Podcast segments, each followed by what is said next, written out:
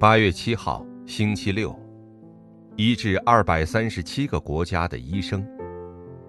使徒行传十九章八到十节。这样有两年之久，叫一切住在亚细亚的，无论是犹太人是希腊人，都听见主的道。阿门。抓住神所赐应许之人，会领受从宝座降下的应允。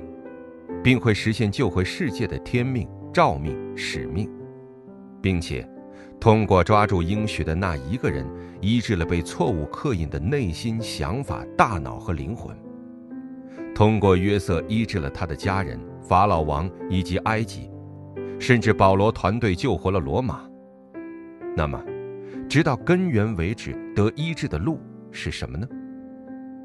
一、福音的冲击和话语的能力。人作为属灵的存在，没有福音就会被束缚在无法解决的属灵问题中，被罪和地狱背景捆绑，只能失败的人生问题，唯一答案就是福音。这福音必定会成为人生的冲击。这时，便会开始真正的医治，一切也开始发生变化。如果福音里面话语的能力开始显现。就会走上医治世界根源的正人之旅。话语具有使人苏醒、救活灵魂的根源性力量。二，话语成就和根本医治。福音的话语必定会成就，所以我们抓住的应许会决定人生。神把要成就的话语给了我们，并且在与我们同行中成就着应许。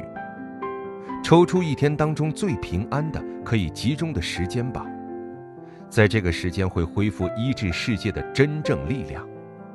你会看到，应许连接到祷告的这小小的时间会改变一切。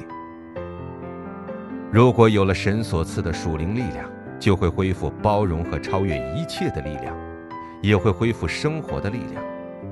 这会连接到经济和见面的应允，从而被使用为医治现场的证人。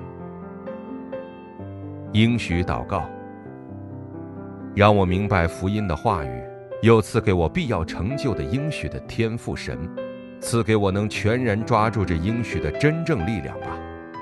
奉耶稣基督之名祷告，阿门。